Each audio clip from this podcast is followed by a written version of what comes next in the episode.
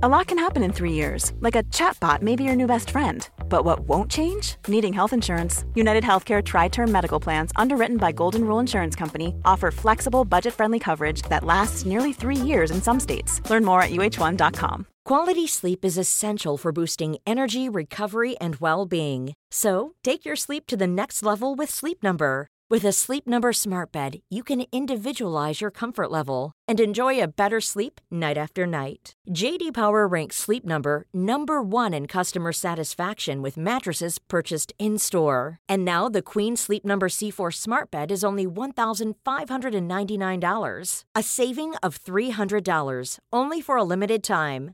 For JD Power 2023 award information, visit jdpower.com/awards. Only at Sleep Number stores or sleepnumber.com.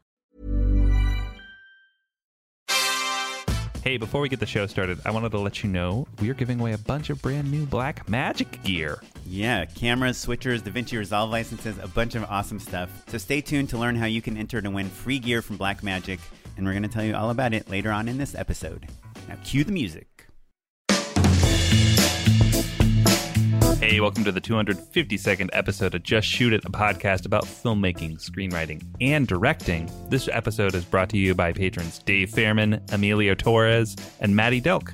I'm Matt Enlow. And I'm Oren Kaplan, and today we have on Fisher Stevens, who has just directed a new film called Palmer, starring Justin Timberlake, Juno Temple, June Squibb. It's coming out on Apple Plus tomorrow if you're listening to this. So Fisher Stevens is is he our first Oscar winner on the podcast? No, no. Um, Dean Parisot is a, is a, for a short film, but Fisher won for a feature film. Produced The Cove documentary. Yeah, Fisher, you might know him from a, a, couple of different disciplines. He's an actor, he's a producer, and he's a director. And so you've seen him in stuff like since the 80s. He was in Friends for a, a, minute there. He's a regular on Blacklist, The Blacklist, Succession, Vice Principals. Yeah, pretty exciting. He's an accomplished actor, um, but also, like you said, an Oscar winning producer and then also a feature film director. So he kind of, he's got his hands full. So he kind of bounces between the three of them. And we talk a little bit about what he looks for in his next project or when he's putting something together uh, what keeps him passionate about things. And also, you know, I think he's the first to say that this is a, a film, Palmer is a film that he really loves and adores, but he specifically kind of wanted to maintain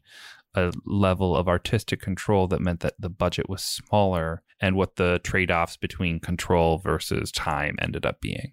And so it's a really fascinating, in depth conversation. He's a super smart guy. We really dig in. He's really generous with his time, and we've got uh, a lot of uh, ground that we cover. So Palmer's out January 29th. It's probably already out on Apple TV by the time you're listening. So check it out uh, if you want to get even more context for what we're talking about with Fisher Stevens. But before we talk to Fisher, I'm dying to know, Matt, what have you been working on lately? And do we have any iTunes reviews? you know, I, I that's funny. The answer is the same for both. I've mostly been working on reading all of the iTunes reviews again because when I get a little low, it's nice to hear your encouragement, everybody, and also your your criticism. Uh, so we've got one from Cal. You know, Barnes. Matt, that I go in there and I remove all the negative reviews, right? Uh, oh, oh, oh, I thought you you go in and drag me. You create fake names and we're like, "Oren's great," oh, yeah. but Matt leaves a little to be desired. Uh, I no. actually, all the reviews are by me. I'm Glenn Montgomery, Greco Bow, and Cal Barnes. Well, you you managed to change up your voice very uh, convincingly. So here we go. We'll, we'll show your latest work from Cal Barnes. Great show that covers the process of filmmaking. This is a solid show in the Filmmaking Podcast Network. I've been listening to Oren and Matt's podcast along with a select handful of others as I've been directing my own first feature the last few years. Very informative. They cover a good array of topics, and some great discoveries have been made. In these wild times we're living in with an onslaught of overinformation, it's great to have a few solid staples that deliver great content and episodes on a regular basis. Remember, when all else fails, just shoot it. It's a great call to action. Hey, thanks, Cal. It is, yeah. Thanks, Cal. I love being a staple. A staple in the wound of your ego. Yeah. No, no, we're just just sealing a wound shut so that it can heal. Right? Yeah. We're like the um the liquid stitches of uh you just got shot. Filmmaking. yeah. We're the staple. Well, uh, before we we go through this uh, metaphor any longer, we just want to say thanks Thanks, Cal. We appreciate it. Uh, if you write an iTunes review, we will read it out loud. So feel free to plug, say, a feature that you're working on or anything else. Cal, thank you so much. But Oren, I'm actually curious. You're uh, the reason that you sound different today is because um, you're recording with AirPods because you're on a job. So I, I'm really curious Yeah. to know what you have been working on lately. Well, so I'm on a job. I'm in Columbus, Ohio. I flew here on an airplane wearing an N95 mask and a surgical mask. And my wife made me wear a face shield, which I'm not gonna lie, I was like a little. And goggles. well, the goggles like are kind of connected. to Oh, the face oh, I see. It's That's like nice. a, okay. it's like these glasses that hold the But they plastic. did they have lenses in front of them? They, I don't think. Oh, okay. So did, it's just like frames. Yeah, yeah. I've seen that actually. Those are more comfortable than the elastic band ones. I should get one of those actually. Yeah. But I had like a real N95. I hope this doesn't get me in trouble. I don't know if there's like a massive shortage or shortage or anything. It was like not the KN95. It was a real N95. I got it from a, a doctor friend.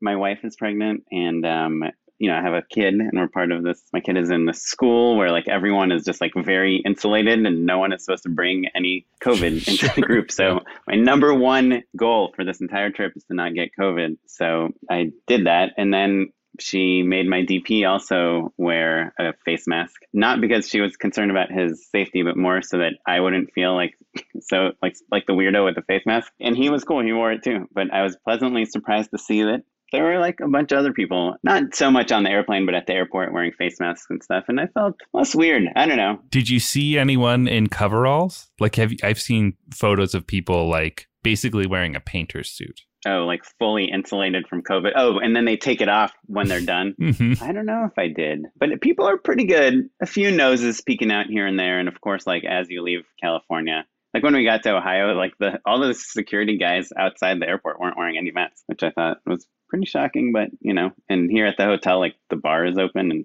there's people sitting there and drinking drinks. I mean, there's no like valets. There's these other things that are closed because of COVID, but it seems like there are plenty of opportunities to catch COVID if you wanted to. Like you can eat inside a restaurant here. Anyway, it's just it's just interesting how things differ, but uh, but on set it's pretty safe. You know, take temperature and uh, everyone wears masks, and you know we eat far away from each other, and there's no like buffet style food. But Which is maybe an upgrade. yeah, It's more expensive, which is a bummer, but I I feel like, you know, you just get your box lunch and you have a little bit of space. It's Yeah. not so bad. Well, so something that's like kind of interesting about this shoot that I thought was worth discussing for like two minutes at most. So we're shooting four spots over the course of three days, and then these like four other kind of digital explainer spots that kind of uh, go with the main spots. It's kind of a lot of, and it, it's Like industrials, no kind of. more like for Instagram. They're like how to. It's for a product. oh, It's- okay. Gotcha. I Yeah, yeah, I yeah. can say it's like for a, a paint product. And so the commercials are more, there are these 15 second spots for the paint, but these other videos are how to videos. They kind of like sh- show you how to do certain projects with the paint. But it's hard because we have to really do the projects, but paint takes time to dry. We have to do all these different things. And anyway, to make a long story short, I'm not like exactly sure how we're going to shoot everything, like what we're going to do. I mean, I have a good idea. We have storyboards and all this stuff, but like I know that this angle, like, you know, we can draw it in the storyboard, but I don't know that we'll really get it. you know, yeah, you know what shots you want, but also the logistics of the project could override some of the Yeah. Like I want to You know. sh- get shoot artistic i- yeah, this shot and then this shot, but oh, we can't because this paint wouldn't go here and the tape would go here and whatever. But it, I guess I was kind of curious about your experience with like kind of going into a shoot, especially a commercial shoot, knowing 70% of what you're going to do. As it, because I'm usually like pretty much at like 95% before I go into a shoot, like knowing what the shots are, what the order of the shots are, and like how the frame is going to look. But now I'm really, and I even told my DP, who's, you know, as a director, everyone's like, okay, so are you going to see this? Are you going to see this? Are you going to do this? And I'm like, always so scared to say, I don't know. Well, but today I told the, our DP, I was like, just think of this as like, you know, here's our plan more or less, but like, if we see a better shot, we're going to take the better shot. If this angle feels weird, we're going to do a different angle. And let's just kind of like approach this like, I told our cinematographer to think of it as like a sawhorse shoot, which our friends, we have a production company, Sawhorse. A lot of times they'll be like, hey, tomorrow we got to shoot this person doing this thing. And then you just show up and figure out how to shoot it. And, you know, you don't usually do that with commercials unless they're kind of like lifestyle commercials. But um, even when they are lifestyle commercials. So I don't know. I guess have you gone into commercial shoots kind of like 70% knowing what you're going to shoot? Yeah, the answer is certainly. It's been kind of a while. I think that you and I both have progressed to the point where the expectation is that you walk somebody through literally every single frame. Like, you know, everything's boarded and this and that. My CollegeHumor days when we were doing stuff with like Jake and Amir in particular, where they're Like more sketch comedy. chemistry. It was sketch comedy, but also like a lot of improv. You know, like a lot of improv, and you would light things globally, and you just kind of catch things, and you had soft beat sheets. But yeah, so you weren't sure how things were going to go, but also they didn't need to be cut to a specific time.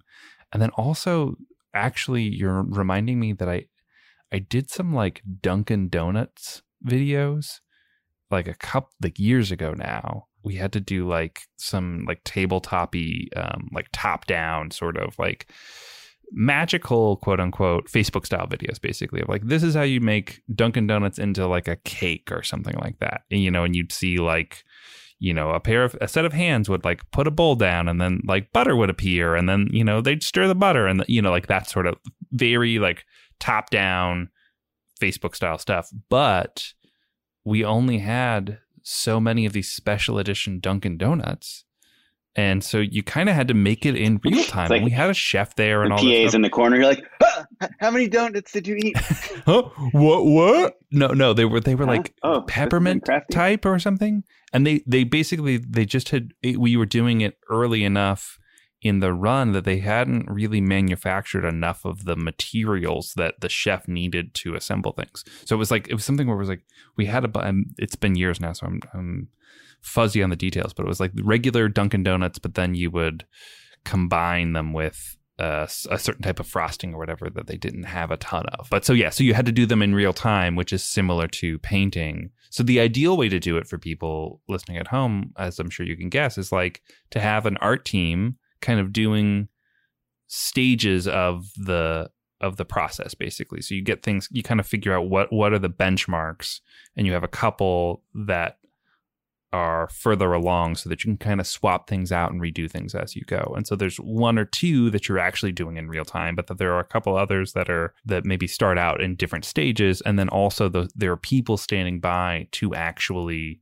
catch up. So like once you've done the first couple stages if there are, you know, th- you have three whatever birdhouses in various stages that you can kind of have people building them along once you no longer le- need the earlier stages for instance. But is it with talent? What are the what's the, what are the mandates from the the team? Also you know when you said four spots in three days i was like ooh la la oren. I had no idea. This is great. But then adding four explainer videos on top of that that could be very art dependent it gets a little hairier. Yeah, we also like we're painting these things and they're real vintage things that we got like on eBay and stuff and like these old items and we only have two of each thing that we had to very carefully source. So we have a finished version and an unfinished version, which means we only get one take to to like if we're painting something, we only get one take to paint it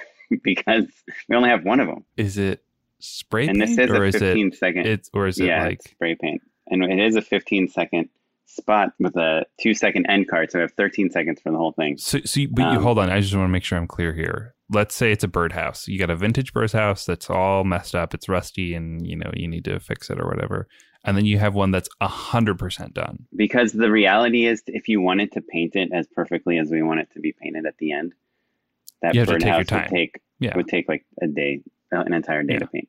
yeah, yeah. and we need to shoot three of these how-to videos in the right light with the right thing with all the approvals and everything in that day so we had to have like the finished one we also are shooting some things kind of out of order and we basically needed the finished one and a totally unfinished one both and today we were like oh man we wish we had like five five copies of each thing so we can have it at different stages just like you're saying just like those donuts it's going to totally be fine but it's, It's you know yeah, that's exactly right. Like it's more that it just creates some stress and rigidity in your schedule that you know how to work around if you had another couple birdhouses. That's all. How many Yeah. cameras are It you also shooting? changes your approach a little bit. Yeah. And that, that like, instead of like, this is going to be this precise movement and this precise, and it's going to cut on this, you know, it's a little bit more like, this is the idea. We're going to do a dynamic camera movement.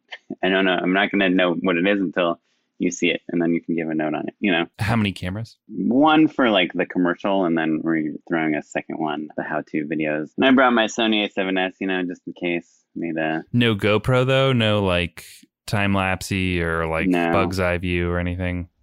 well, the like, That wouldn't match the aesthetic. there would be like an overhead shot Uh-huh. angle, you know, Yeah. kind of like your donut thing. Yeah. Um, but we're not sure which camera yet. And you know, it's interesting because like in those situations, I'm sure you've been in them. It's like you're actually negotiating more with your cinematographer than you are with like the agency and the client or the producer because your cinematographer, when you're like, oh, I got my Sony A7S here and we got a red camera, like, can we throw those in? And he's like, well, those aren't going to match. We have like an Alexa with master primes, like, and now you're going to cut it with this like DSLR, like, this isn't going to look good. And you're like, yeah, but this spot is not about looking good. It's about kind of like this fun how-to video, you know?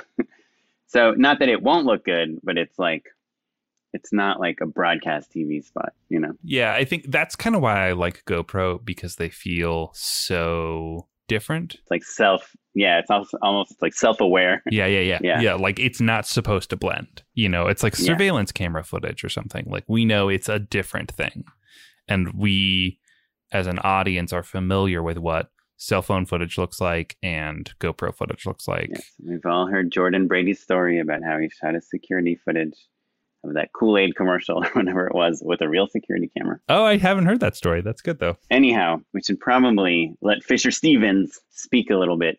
Before we do, though, I do want to remind people that we have a Patreon. It's patreon.com slash just shoot it pod. It is a place where if you wanted to give us a couple dollars a month because you feel like you get something out of the podcast, you feel like it's helping you, you're short, just got into Sundance or Slamdance or Neighbors Yard Dance, you know, just drop us a couple bucks if you want. You'll get some stickers. Uh, $10, you'll get a hat. $20, you'll get a t shirt. And I think we're going to have some more Patreon uh, remote events.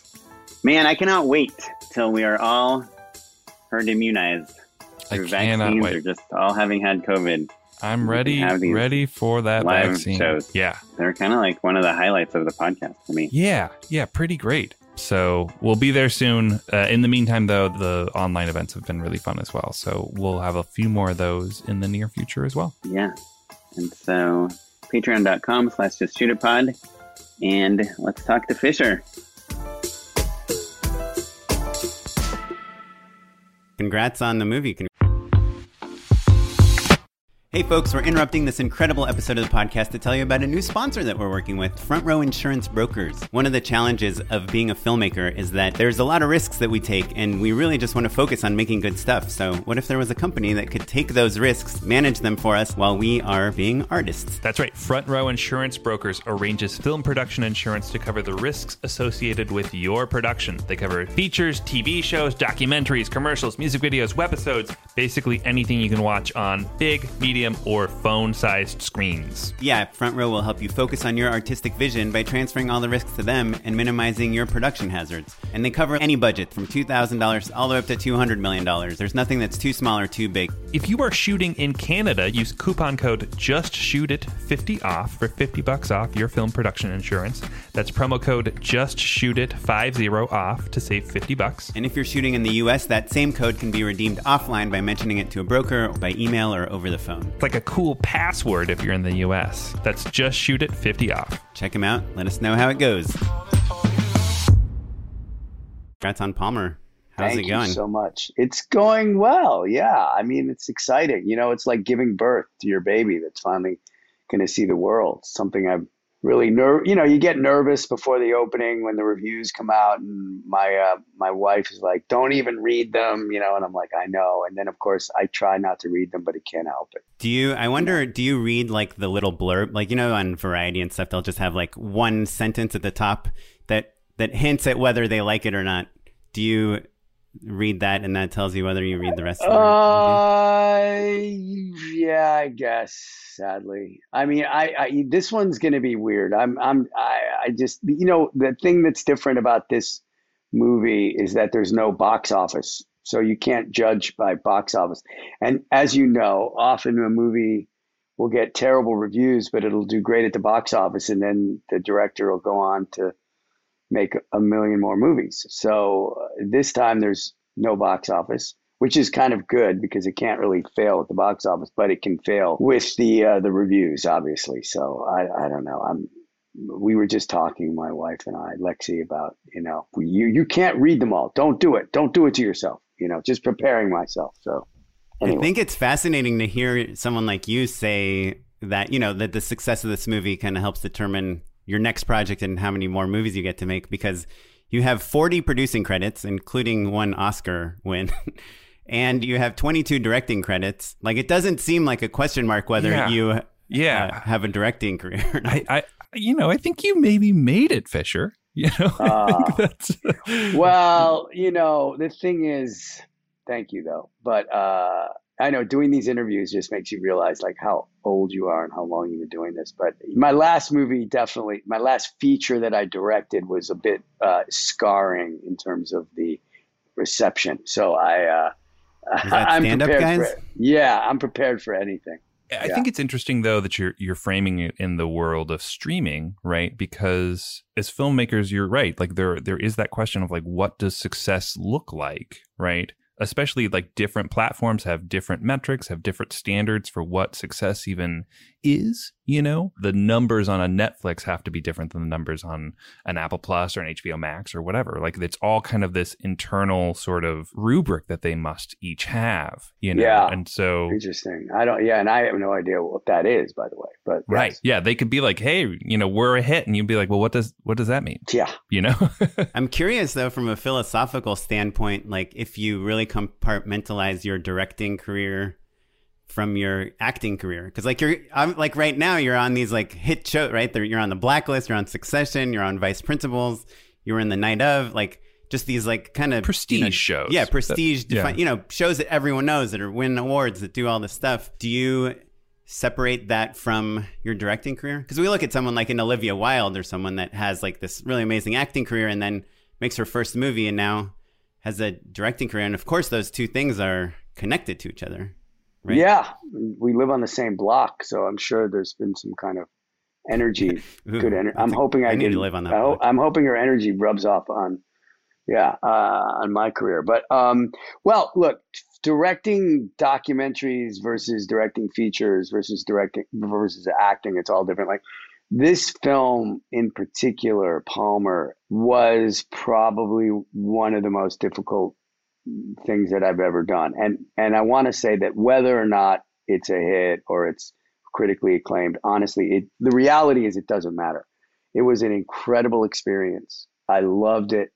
It was tough, but it it was when I take a job, it's really especially as I get older, it's all about the experience. And this was a magical, incredible experience, even ups and downs, trying to get it made, not getting, you know, having it almost go at one point, then shutting down, then starting again, new cast, new everything. But regardless, all joking aside, it's been an incredible win because of just the making of it. Now, the second part, as you bring up, uh, yeah, it, it, you know, making features. I, I loved I loved the experience of directing a feature.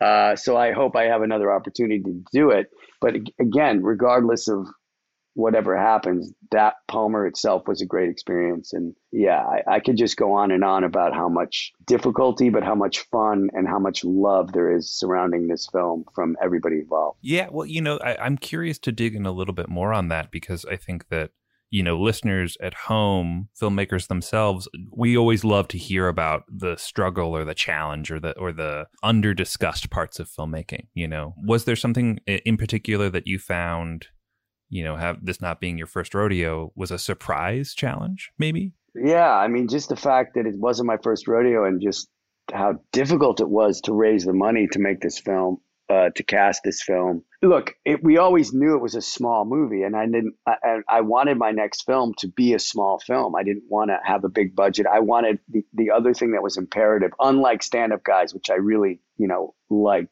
and had a good time. That wasn't my film. I didn't. I, I was unable to choose my the my designer I wanted, my DP I wanted. I would I was a hired gun And there was a there was a guy above me, my producer financier, who kind of really ran the show. And you know, I got to do a bunch of things I wanted. I obviously got to cast and work with the great actors, but that was not my ultimate vision of that film, I would say. It was more his vision with me helping. So, yeah, my requirement on this film was that I get to make it my film. If it fails, it's on me, it's not on anyone else. So, yes, that's difficult. I knew I had going to have serious budget constraints. I still knew I needed to cast a leading man that people would want to see. And I knew I had to find the perfect kid because without Palmer and Sam being amazing, this movie doesn't work. So, there was all that but it, it wasn't easy. Uh, I, I, know a lot of people. I've been doing this a long time. I, I had a friend of mine who had recently sold his company that was very much kind of supportive of my career, and he had agreed to put up a certain amount of money for this movie that needed to be matched. And the original production company basically uh, said they would, and they, eh, eh, you know, whatever happens, they couldn't find the money. It was a different actor. It wasn't even, we hadn't even signed a deal. We were like talking to someone, but we were really full steam ahead at one point and i remember i had got i was i was just finishing up a documentary but i'd also or i was in the middle of shooting a documentary but i had always made an agreement that i would go on hold to make palmer but i got offered a really good acting role and i turned it down because i was in prep and anyway the bottom line is the whole thing went belly up and i was so depressed and so bummed out and i didn't give up i knew i had to make this film and thank god it fell apart because it fell apart, I was making this documentary with Leonardo DiCaprio and his manager. I, I, I, was so depressed. I said, "Could you could you read the script and help me cast this? I don't know who who. I need help." I threw out some names, and his manager, a woman who works with him, Jennifer, knew a lot of actors, and she goes, "Justin should play this part." And I was like, "Justin, Justin, Theroux, Just, Justin Timberlake." Justin I'm Trudeau. Like, I'm like, "Oh my god, he's perfect." And I hadn't even thought of Justin Timberlake. And that was the transformative moment. Now, it wasn't like Justin read the script and said, Yeah, let's shoot. No. Justin read the script, was very interested, happened to be just in the middle of a 16 month tour, world tour of his concert. So there was that. I knew I had to, you know, the guy wasn't even available for eight months. But then that was good too because it gave Justin and I time to know each other because I didn't know this guy. And he had great notes, he had great insights, especially after talking to other actors. I was like, this guy gets it. He's from the South. He gets this guy. He's a new dad, you know, like me. We, we both had young sons. We understood Sam in so many ways. Anyway, can I, inter- can I interrupt for a second? Yeah, yeah. To ask about that, I think there's a there's this idea, especially among new filmmakers, when you're trying to cast, you know, a star, that if you offer them a role that they've never played before, you know, like if because right, Justin plays kind of a guy that's been got out of prison. He got into fights. He's kind of like like you said, like it's not, against type. Not yeah, right? against yeah, type, against and type. very yeah. different than like his social network character, for instance right? Um, or Llewyn Davis or Alpha Dog or anything else he's ever done. Yeah. How much does that play into when you send him the script and do you attach a letter? Do you set up a phone call? Like, how, how do you pitch him on the project beyond just sending him the script? Well, everything is subjective. I I had met Justin once before. I, I actually was trying to direct or film a, a concert of Otis Redding's 50th anniversary of working of, of doing a concert at the Whisky a Go Go, and I was trying to convince Justin to help me do a concert. that was years before. So I, would only met him once, and it was for something completely different. And because of my relationship with Leonardo's management company, you know, so they they definitely were knew me. I'd done two films with Leo at this point, so they they put in a good word. So I, I and I had you know done a bunch of things. So that helped. So I did write a very long letter to Justin with the script. So I sent him the script, got him the letter. And yes, he, uh, I guess it took him a couple of weeks, but he read it and he got back to me. And I could tell he was interested. And you're right. Part of the reason that I did think he was like, by, by the way, the, the money offer was basically non existent. There was no money this movie. But, but the upside is you get to play a great part and and you take ownership. You're my partner in this movie you know? If it does well we all do well. If it doesn't we don't. But it's on us to make it as good as possible and he gets that. He's done that many times. So yeah and i think what attracted him to this was that he hadn't played this type of role that he he knew this guy Eddie Palmer. He's from the South, and it did take quite a bit of many meetings, many phone calls um, before he agreed. And then the last part of his agreement was, we can't start shooting till we have the kid. So, and I was like, absolutely, absolutely.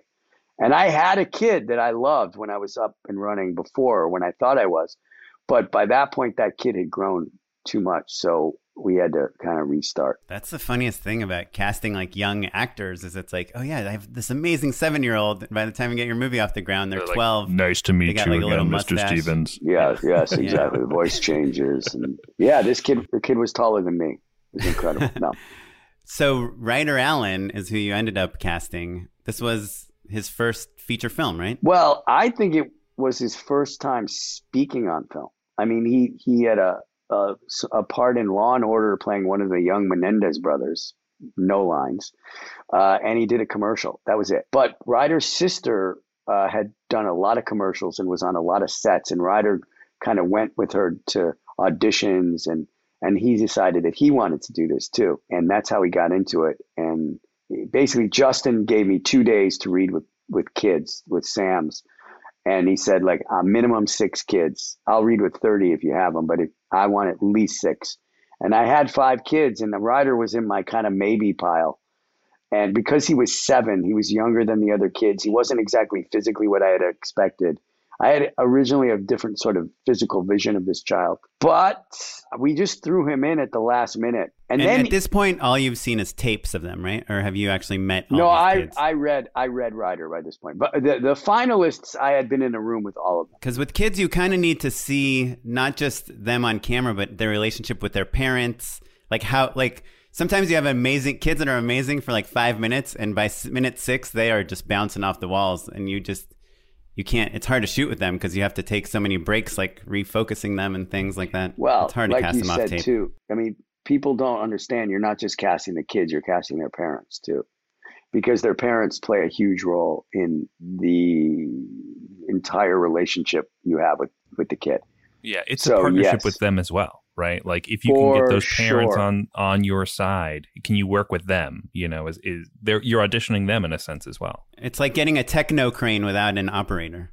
Like, yes, kind of get this. Yeah, yeah, yeah. But... He had the coolest parents. Uh, at the time, I had just met his mother, but it was very clear the mother had been used to this with her daughter and was incredible and incredibly supportive because it's tough material. I mean, it's really tough material. And Ryder just, I have to say, when I read, because I I read with all the kids first. You know, I mean, I read with a hundred kids, and when I read with Ryder, he was good, but there wasn't that kind. Of, I, I still didn't see it necessarily, but I I saw enough in him that I thought, let's throw this guy in because he's seven. We'll have less time working on the set.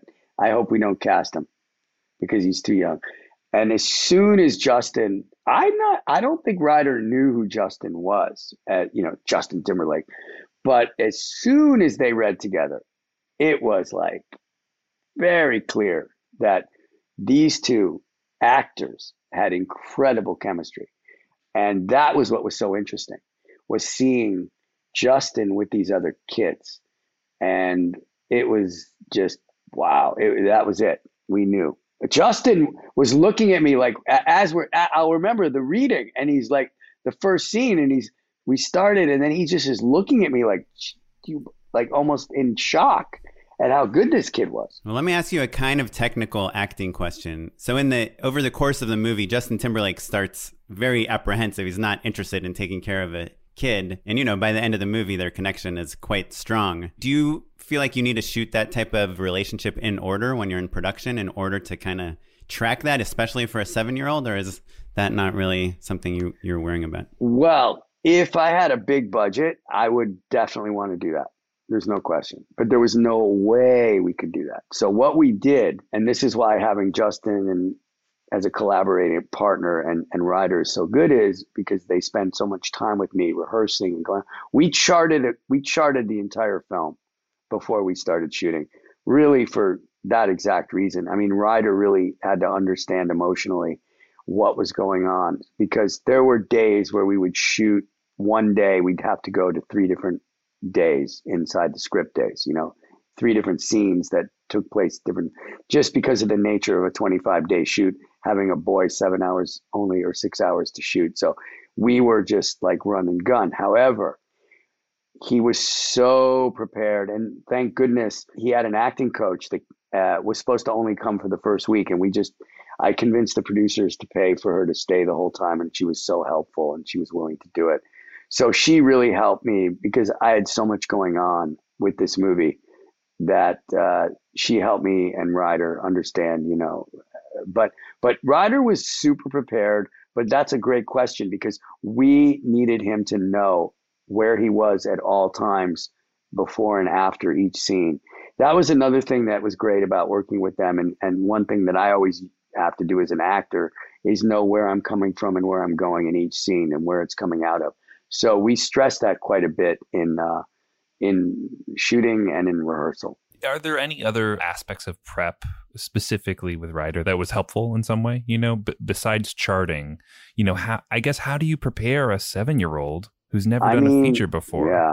I and mean, also, it, I, sorry to interrupt, but I just want for our listeners and for Matt, you know, the people who have not seen the movie, I just want to stress that you mentioned this already, Fisher, but the the role is challenging. He's I don't know how you describe the character, but he's a seven year old boy that seems you know, to prefer wearing dresses and princess outfits. And he lives in the South in this very kind of like macho society. And he's bullied at school. And his best friend is a girl, but even the adults are kind of, you know, laugh at him. And so it's, it's, it's a, for an adult, it's a difficult role. For a seven year old to even understand the nuance, part of me was wondering if the actor did understand the nuance or if it's better that he doesn't because the character doesn't really seem to understand the nuance. Like the character is not worried about that. And you're forgetting he had to have a southern accent. Oh sure. I mean, and he had to wear crazy clothes. Yeah. so Ryder is super intelligent, um, and I think he understood what was going on. Certainly, the bullying and all that. He, there are two scenes in the movie where actually two scenes where he had to break down, and then there's a third scene where he actually wasn't even needed to and didn't even wasn't scripted but he started crying. I mean it's one of the great moments in the movie too this boy just i, I was like oh my I, I lost it when he started crying. But anyway so yeah it's um it's a hard thing. I i, I we're dealing with very difficult subject matter for a seven year old for an eight year old for not for anybody for that matter and his parents were just super cool I think his dad was a bit hesitant about him doing the role at the beginning. He said, just was worried would Ryder A be able to carry it and be like it's a little too mature possibly for for him. Well, imagine being. A, I mean, you have kids now, right? Imagine yeah. saying like, "Oh, I'm going to have my kid be bullied on camera in these scenes um, for everyone to see." It's it's probably stressful. I have a daughter, and oh yeah, yeah, it, you have to probably prepare yourself emotionally as a parent to even though it's obviously all staged and it's not real, but it feels real, right? And that's what makes the movie good. Yeah, it, it's a trip, man. I I don't. It's I look at it as an actor. I I had a lot of fun rehearsing with him, and you know, I I uh, one of my joys of directing is that I can play the scenes with with everyone in rehearsal. When you know, if Justin is getting a costume fitting or doing it, whatever, I would always step in to just run it and run it and run it. We we we did a lot of working on these scenes, Ryder and, and I with with his coach. His mom was great. That's the thing. The parents have to kind of work the kids before before work and make sure that they know what they're doing. And and yeah, Amy and Amy that was they're not incredible. undoing your work. Do you know? And I mean? they're not undoing your work, which Right. is like which exactly, which is what we started the conversation about how important parents are. And that the Um, performance is still malleable because a lot of times you'll see kids, they give a great first take and you try to change it, but they've rehearsed this way of doing it a thousand times that they can't break out of it. Yeah, I mean, I had one kid whose mother sat in the back and was kind of sort of directing him um, at the audition, and I knew that wasn't going to work. Anyway, yeah, yeah, we got we got really this this boy is special, and uh, God, I I really uh, hope I can see him soon. So I, I've worked with kids a little bit, but I saw this behind the scenes footage of Steven Spielberg working on E.T. and directing, you know, the kids in there. and it seemed like part of his method was really to like match the energy of the scene. And he he seems like a kid when he's behind the camera. It's like oh that's you know that's so cool. Like pick that up. Oh it's scary. Oh yeah. Okay you're you know? Like is that the energy matching? Is that do you do that at all when you're working with kids you know it's less intellectual wow. and more emotional. you know you know i i never thought of that uh, but yeah for sure i would do that i wish i knew steven spielberg better uh, but i did one of one of my one of my inspirations for this film was Paper Moon, and I do know the director Peter Bogdanovich, so I did call him to get advice about directing kids because he, to me, one of the greatest kid performances, other than Spielberg being so successful. Peter Bogdanovich directing Tatum O'Neal in Paper Moon was a, a masterpiece, I thought, and uh, I called him and asked him for his advice. What um, what did he what say? He did with Tatum he said that he uh, and and I took his advice, but I also did what you said, uh, just naturally. But he said that uh, he would get down on her level always, only directed her at her level, eye level, and treat her like an adult, and just treat her like another one of the actors, and never let her get insecure, but at the same time, never baby her. Um, keep the confidence, but at the same time, make them understand that this is not, you, you know, they're as good uh, as anyone else, and they're they're they're proper actors. Ryder was perfect for that, and he got that. But for sure, I would match the energy. I mean, there's moments I'm screaming like the scene, or I'm you know, oh yeah, tons of that. I did exactly that. You can't help it with these kids. I mean, Spielberg did it, but I'm sure it's because he he was felt the energy of the scene. Is exactly right. I kind of feel like as a director, it's your job, even if the crew, you know, the grips are all just like looking at their phones or everyone's like not that interested. It's your job to be like, this is the most important thing going on in your life right now. You know, what is behind that door? What is there? Like, I, I'm sure it's fun directing bullies too. Like, look at him. That was tough. That that boy, uh, that boy I, I cast the sweetest kid to be the bully, and that was tough. He had a lot of trouble getting there. and then he did, and he got it. He did a take that was so good. And he, you know, he pushed Ryder, and, he, and then he, he felt so bad. Sure, yeah. Felt, and he, yeah, he's he was eight years old. You know, eight year old, eight years old. Yeah, amazing. You know, at, at that age, also like the the boundaries between make believe and real life are still flexible. They're still permeable. So so it makes sense that you're getting these incredible performances, but that that level of vulnerability, you know, it, it's hard for them to not take things personally. You know, did you ever find that like you were worried about crossing any sort of like emotional lines in terms of like how real things felt? Yeah, with Ryder, I mean, you know, uh, there are moments where I got uh, he started getting emotional and he couldn't stop crying. There was a take where he couldn't stop crying, and uh, which was just like, oh my god, he feels this boy feels it so deeply, and I felt, oh my god, what have I done? But he's so mature that he got back. But there there is a scene in the movie which uh, is a, kind of the climactic scene where he couldn't stop crying. And what's so funny is when we when we shot the last day and we wrapped it was such a powerful experience for him. He couldn't. He, he just started weeping of ha- of missing us and missing this experience. I wanted you know? to take two. I want to mention two things real quick for people that are listening. One is I know we're talking a lot about crying and emotional stuff and bullying, but like the movie is actually quite bright and positive and fun and flows. And it's not like if you're deciding what movie to watch, don't take us talking about all the crying as like that. This is a downer. It's like a, a quite inspiring, like kind of uplifting movie. Um, so I, I, just want to put that out there to our listeners. But you will, but you will cry. You will, yeah. It's moving for sure, but it's not like watching like it's not like hey, let's put it on Schindler's List. You know, it's it's. I enjoyed watching it. You know, like it, I wasn't just like bummed the whole time. Um, Good. No, no, no. Uh, the other, but I think the takeaway, especially for newer filmmakers, and I'm curious, actually, Matt, like your experience with this too. But the I, I directed some things for Nickelodeon a few years ago, and they had acting coaches for the kids and it was just like they're part of their standard thing. They're like we always kind of have these acting coaches on set for the kids and they were i mean the kids were amazing. You know those like all those disney nickelodeon kids they're they're crazy. They're like robots. You like put 25 cents in and they knew the whole scene like incredibly well. But when i kind of was starting and like making youtube videos and sketch videos and indie stuff i never realized that there's that you could bring an acting coach. I thought it was like would make me a bad director if I have an acting coach on there. Um, but I just want to say that just tell kind of some of the newer filmmakers that this is a role that does exist on set, and it if you're nervous about directing kids, like there's no harm in bringing someone else to help you, especially with that with that part. So, you know, Matt's yeah, you just have to draw you just have to draw boundaries, right?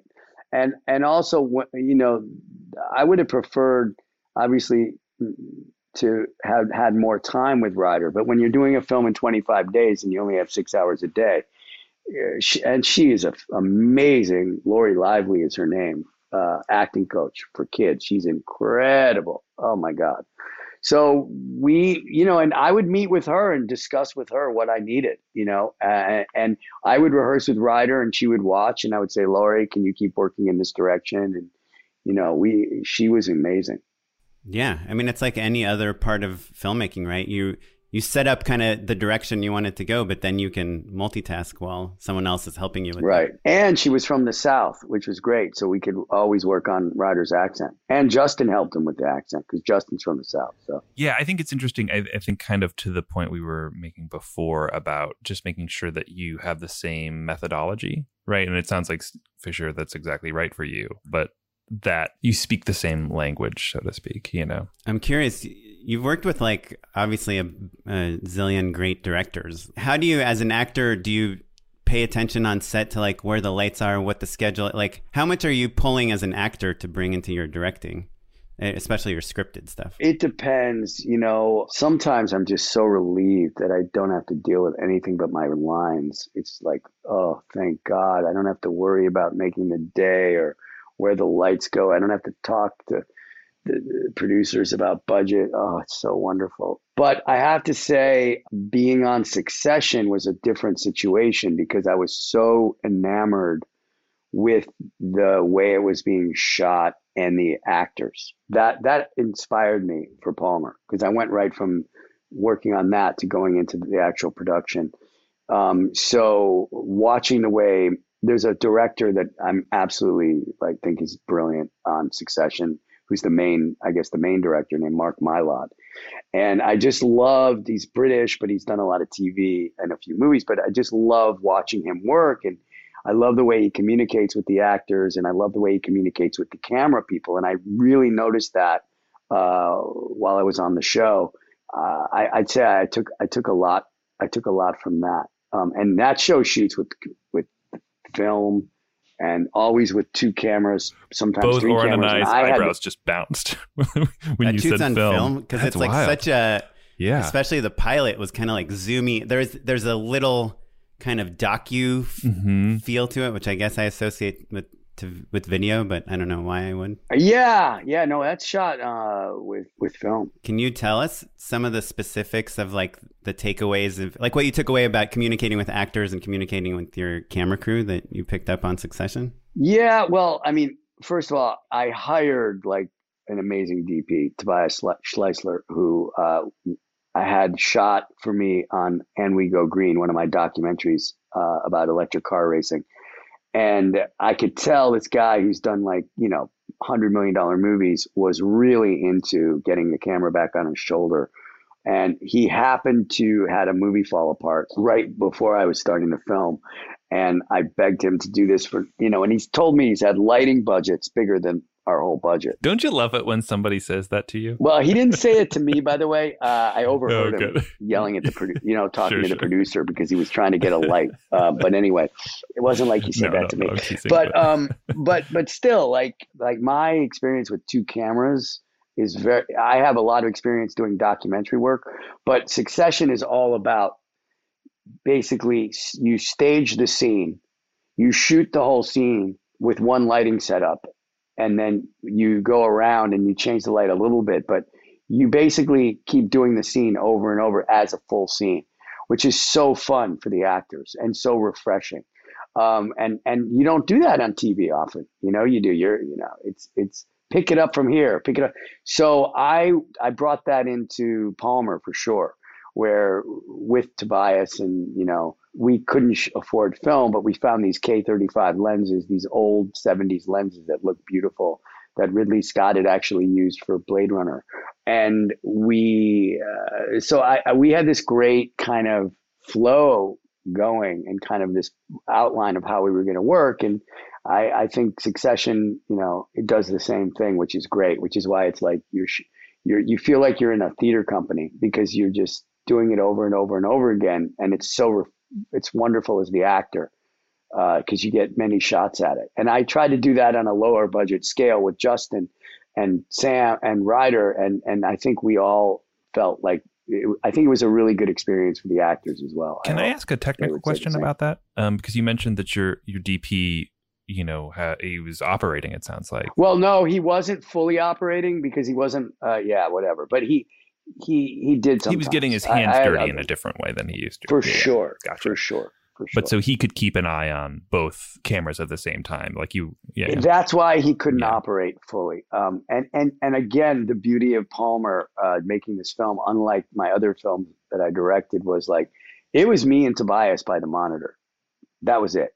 You know, these producers were wonderful. They were maybe at another monitor, and they were wonderful. They they were, but basically, it was me and Tobias, and and you know, it was a very much a small small footprint. We wanted to keep a small footprint. So, um, but but but some uh, often Tobias, you know, would grab the camera and have to jump in. Yeah, my dream is always to like do those, like you know, let's just run the whole scene. Let's run the whole scene, and then the low budgets that I work in, like you know, the blocking starts becoming really. Di- you want people to move around and do things, but well, they can't walk here because you know we're not lit for that. We're not lit for this, and but yeah, I guess on a show like Succession, you kind of light these giant spaces, and you get to to do that? Well, we try to do that with Tobias, and and the beauty of the K35 lenses and the Sony Venice camera is you can shoot with less light. You know, although he's still brilliant, had to light, but we we it, you know it's amazing what you can do when you have to. And how do you guys plan the movie? Do you are you like a shot list or storyboard, or how do you do you need to see locations first and act things out? Oh yeah, locations are crucial. I, I look at locations as characters always. Like there's the, a big part of this movie, and hopefully you don't even notice it, but the locations are a huge part of this movie because we wanted it to be authentic, and you know, you just wanted everything to blend in so that you're just like real life watching, watching real life. So color palette was huge, locations were huge. We, I, I only, uh, I would shot list every day, but I would only storyboard the the fight, the fight scene, and the big ending. Um, I only storyboarded those essential to storyboard fight scenes, I think, and essential that the big ending kind of scene. Uh, I had I had one night to shoot like a huge. I mean, it was impossible. I don't know how we did it, but it worked out. But we, I storyboarded every frame of that, and then let it go, and then shot it like a doc but I knew I see I had the script and then I could throw it away. I got the script, but then I gave me room to get even better, to do more. Yeah. Well, and when you're running full scenes like that, you can become a little opportunistic, right? Like you've got your shot list, but one of your cameras maybe already is covered, you know, is covering a piece already. So like your operator gets to maybe like riff a little bit, which is always it's important. It, yeah. Yeah. I I I still I'm not going to say where, but there's this one moment I still didn't feel like covered correctly. It was a cutaway in that in a big scene, but anyway, I I always look at that. We eked it out in the edit, but I didn't get. I never felt like I. It was something where I just kind of dropped and we ran ran out of time. Did you guys do any pickups for the movie? No. No, that's brutal. when you're like, ah, oh, we needed that one piece, it makes this whole scene work so much better. Oh, it was incredible, man. It was oh well wait you mean pick we we did do we did do uh, two pickups inside of our shooting day you know like after. oh sure. Yeah, but yeah. like it, it, wasn't like we went back and went back to the location after we finished shooting. And one of those pickups we never used uh, I don't think we used either one to tell you the truth. But no I mean gosh that's the other thing like we you know we finished shooting and that was the movie you know, nowadays most people do pickups, but we didn't. Well, let me ask because it sounds like you know you've had such a, a, a breadth of different experiences, right? Like you can do big movies, you can do small movies, you can act and hit TV shows, all of that stuff. And now with Palmer under your belt, uh, what size project do you want to do next? What's what's the sweet spot? Have you found your favorite sort of level? Like, do you miss the creature comforts or is it worth it for the creative freedom? Well, you know, you can talk to Tobias, who does hundred million dollar movies and he'll say, "Oh, we always have this similar. We always have problem. We never have enough time to shoot. We always, you know." The big difference is you stay in a nicer hotel, you drink more expensive bottles of wine after work, and uh, you have a thousand extras. Otherwise, no, I, I, would like to have more than 25 days to shoot my next movie, um, unless it's like in one room. Um, I'd say the, the biggest challenge for this was, was the the days, especially since Sam could only work six hours a day. So that was I, I definitely don't want to do that again. That was probably the the, the most difficult. And and uh, you know there were a couple of everybody was great, but it would have been nice to been able to have flown in a few more people that I've worked with to be in key key positions. But we couldn't, you know. And by the way, people were amazing in Louisiana. There were great people there, but you know, there's a couple like people I always work with that I would have felt comfortable with. You have a with history with people, right? Yeah, exactly. So it would be nice. I, I did get to hire, you know, my designers, which was amazing, and they were amazing. So, but I, would like to do something maybe with a little more bulk uh, in terms of budget, but maybe I, I would love to do a period piece uh, as a director. I'm not talking about Elizabethan or Victorian. I'm talking about maybe even 40s, 50s, 60s, 70s. Yeah. 80s. I mean, I think Palmer has kind of a little bit of that timeless quality too, and maybe it's because you're shooting in the South. Maybe, you know, there's that, well, that texture of wood and nature and stuff. Yeah, Small exactly. Town. I mean, that was very deliberate. That was very like all of my influences for Palmer were older films. You know, all the films that I watched were, uh, and also uh, those are the films I love. You know, and Justin and I, we watched. You know, we got really deep into Paul Newman in his 20s, 30s, and 40s, and Steve McQueen, and you know those kind of films. Fat City, Stacy Keach. I mean, we we we we went. You know, that that was one of my favorite inspirations for this movie and documentaries but old documentaries. I, I, would. I do wonder, though, just in in the production of the film, how a a film about with the with the themes of unity, right? You know, the idea of unity is something that everyone can get behind, right? Um, once you kind of go a layer or two deeper, do you find that that in talking about the film and and kind of introducing yourself to that world, that that was a part of the conversation, or was it a little more you know business. You mean was that part of the conversation when I needed a church as a location? Yeah, yeah, some of the yeah, as a great for instance. Oh, for yeah. sure. Oh no, no, uh, uh, for sure. Part. Of, I mean, there were there. To be honest, there was a couple of locations that uh, we wanted to use. One in particular where they asked to read the script, and we gave them the script, and they said, "No, I don't. I don't want you shooting here." But then there were a lot of the others, like the church read the script, and they were like, "All for it," you know it's a beautiful story. That's what I loved, really loved about the movie. Obviously, great performances, but I did like how underplayed that was, and how the people didn't seem like here's a southerner that thinks one way, and here's a you know person, here's a bad guy, and here's a good guy. Like even the bad guys kind of felt bad for doing bad things, and the good guys felt bad for doing good things. You know that, there's a lot of that gray area of like it's not just like a you us versus them and you know justin's whole character is like you know, he's like a kind of roughneck southerner that's just got out of prison and he can sympathize with a kid that, you know, maybe a lot of people would not accept. Exactly. I like that about the script. And even even Ryder's uh, Sam's mother, you know, she's a disaster, crystal meth addict and leaves the boy for weeks at a time, but at the same time she always supported who he was. She allowed him to be who he was. She gave him confidence. She gave him self-esteem to let him be who he was. So there's a lot of uh, a lot of that I think in the in the story. Hopefully. Awesome. Well, thanks so much. Um, if people want to find out more about Palmer, I think it comes out January 29th, right? Um, on Apple. Yeah, January 29th on Apple Plus, and uh, playing about 30, 25 to 30 movie theaters, uh, socially distanced. Yeah. Are you cool with hanging out with us just for a couple more minutes to for our unpaid endorsement segment? Oh, sure, sure, sure. Unpaid endorsements so my unpaid endorsement is uh the the film Sound of Metal. The Sound of Metal. Uh, I caught it just recently. I really loved it. It's a little unassuming at first. Like I think I love a film that kind of goes through three very clearly different phases. You know, like you start in one world, and by the end of the film, you you had no idea where you were headed. You know, but uh, I think it's a really incredibly acted. I mean, everyone's talking about uh, Riz Ahmed as like you know uh, Oscar worthy sort of performance. But um, I, I guess I just hadn't it wasn't really on my radar, and I wasn't totally sure that it would be my thing, and I just uh, was surprised by how much I loved it, basically. And I think that's. I mean, you are a metalhead. yeah, you know, well, Love. it's so funny. I don't mind metal, right? but my sister in law didn't want to watch it because she thought it was about like heavy metal and and like you know immediately it's it's about an experience basically you know you spend like maybe 10 15 minutes in the metal scene and then you are in a different planet in a way that's really great And he's losing his hearing, Mhm. right? Yeah. He's a, Yeah, yeah. a drummer.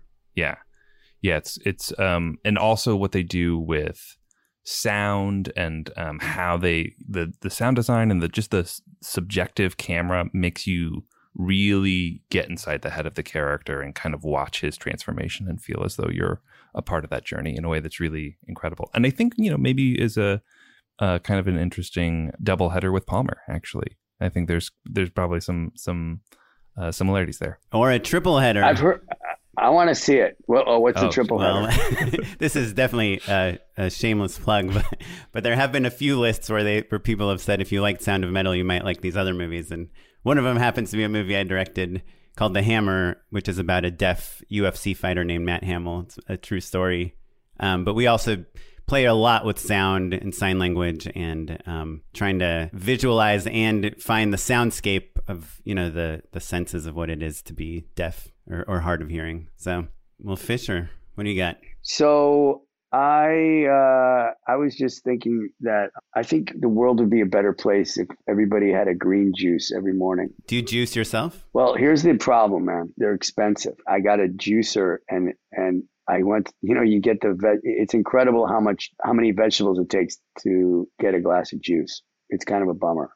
But it's amazing how good you feel after you drink it. yeah 100% what's your uh, I don't know. That sounds so like white Uh, privilege. no, I love it though. I love it. I think your point is you are like blown away by how much like you're like, oh, I put like a whole bushel. I of just can't believe how Kale, yeah. but also how good I feel after I have one. Like that's what I'm. I want to know the People have been telling me for years. What's, what's your what's your cocktail? It's kale, spinach, uh, a little celery, cucumber, apple, blueberry, uh, and kiwi. Is Ooh, my blueberry. ideal. Interesting move. Yeah, I, I put blueberry in. I, I don't know. I, I, I was just trying to get away from movies because I've been talking movies since Yeah, no, 10 a.m. that's this great. morning. Do you guys drink like a lot of water first thing when you wake up? I drink every morning. I drink a 16 ounce glass of water, and I put either half or a full lemon in it every I've heard morning. successful people like drink a lot of water in the morning, and I've had this like kind of revelation recently. Mike Birbiglia tweeted just asking people how many cups of coffee they drink a day, and there was just you know ten thousand people responded, and I I drink two cups a day, and a lot of people were mentioning that for every cup of coffee you drink, you you need to drink a cup of water just to offset that cup of coffee because of how much it dehydrates you. And I'm like, maybe Oh that's why I'm getting God, I'm in trouble. Because I drink some a little bit of Yeah. water, then I drink two coffees with barely any water, and then I get a crazy headache. And it's because I'm, I think it's because I'm dehydrated. So I think the green juice might offset that too. My endorsement is this YouTube channel, which is actually, uh, it's called Wandering DP. So he has a podcast. I'd heard of it. A lot of people talk about it. But his YouTube channel, he, he's a cinematographer. He does mostly commercials just super great speaker and he's pretty funny too. He kind of like reminds me of andrew kramer who, for those of you that don't know is like the vfx master that taught a whole generation of kids how to do visual effects. But wandering dp think his name is patrick o'sullivan. He never mentions his name. He never plugs himself for work but he takes beautifully shot commercials like multi-million dollar commercials from all over the world. He brings them into davinci resolve and he just plays them he looks at the levels, the light levels, and he just talks about how every shot was lit. He says, Look at here. You know, we have the sun coming in from here. Look, this is beautiful. And we cut to the reverse. And why are we doing the reverse from here? Because we know that the light is sitting right here. And why are we doing this? And he, he's talking about lighting, but he's also in the process talking about directing, talking about blocking, talking about where an actor's eye line should be. He talks about production designs like wallpaper. We like we, maybe we can shoot in Eastern Europe. Maybe we'll get some wallpaper here. We don't have wallpaper, so we're going to make this white wall look darker. We're going to put this square on there. We're going to do the Rembrandt. Look at that. There, and it's I could just watch him all day, and he literally, even though I, I I'm a pretty technical person, I like cameras and I feel like I understand things. He makes me ask my DP more questions. Like, well, what if we just did like a 12 by bounce here? What if the sun was just over here? And what if we change this angle? It's just like I've just fallen in love with his with just watching him watch commercials and talk about how they were shot. Wandering DP, he's on YouTube, and he even I even bought, um, even though I'm you know just have like a, I I don't have a ton of room, but I bought like a an eight by frame and some grid and some muslin and some silks and a six by frame because I literally just want to try out what the lighting because you know he's like, he'll show Cindy Crawford from a Pepsi commercial. He's like, look, this is how they do it: sun here, bounce above, diffusion here. Um, and I'm like, oh, I can buy like you know I, I can set that up and I'll take my wife out there and let's see if we can get the same look. I've I've had a real DIY type of year, Fisher, um, where I I bought a camera and I bought some other gear because I want to I want to go back to just making things on my own without having to have a crew. And so um, this is, there this is go. part of my evolution. It's time to do it, man. Time to do it. Isolation, quarantine. Awesome. Fisher, thank you so much. Thanks, Fisher Stevens, for joining us. Uh, it was great chatting with you. Uh, you heard if you want to check out Palmer, it's on Apple Plus, January 29th. If you want to find out more about anything we talked about, please email us at justshootitpod at gmail.com. You can check out what we talked about, all the notes, all the endorsements, everything at justshootitpod.com, our website. You can find us on all social media at Just Shoot It Pod. I'm on Instagram at O'Kaplan and on Twitter at Smitey Pyleg. And I'm at Mr. Matt Enlow across all social media, including Letterboxd. I've seen some people following me. Thank Ooh, you. lucky. By the way, Yeah, I'm that's on, right. I'm on TikTok too. If you uh, at Smitey Pyleg. Oh, oh, look out. Because at O'Kaplan was taken. What we're, going on? We're social butterflies. Uh, anyway, uh, this episode was edited by Sarah Weirda, and our social media manager is Derek Aiello. You're listening to music provided by the Free Music Archive and the Artist Jahzzar. Thanks, everyone. Bye. Bye.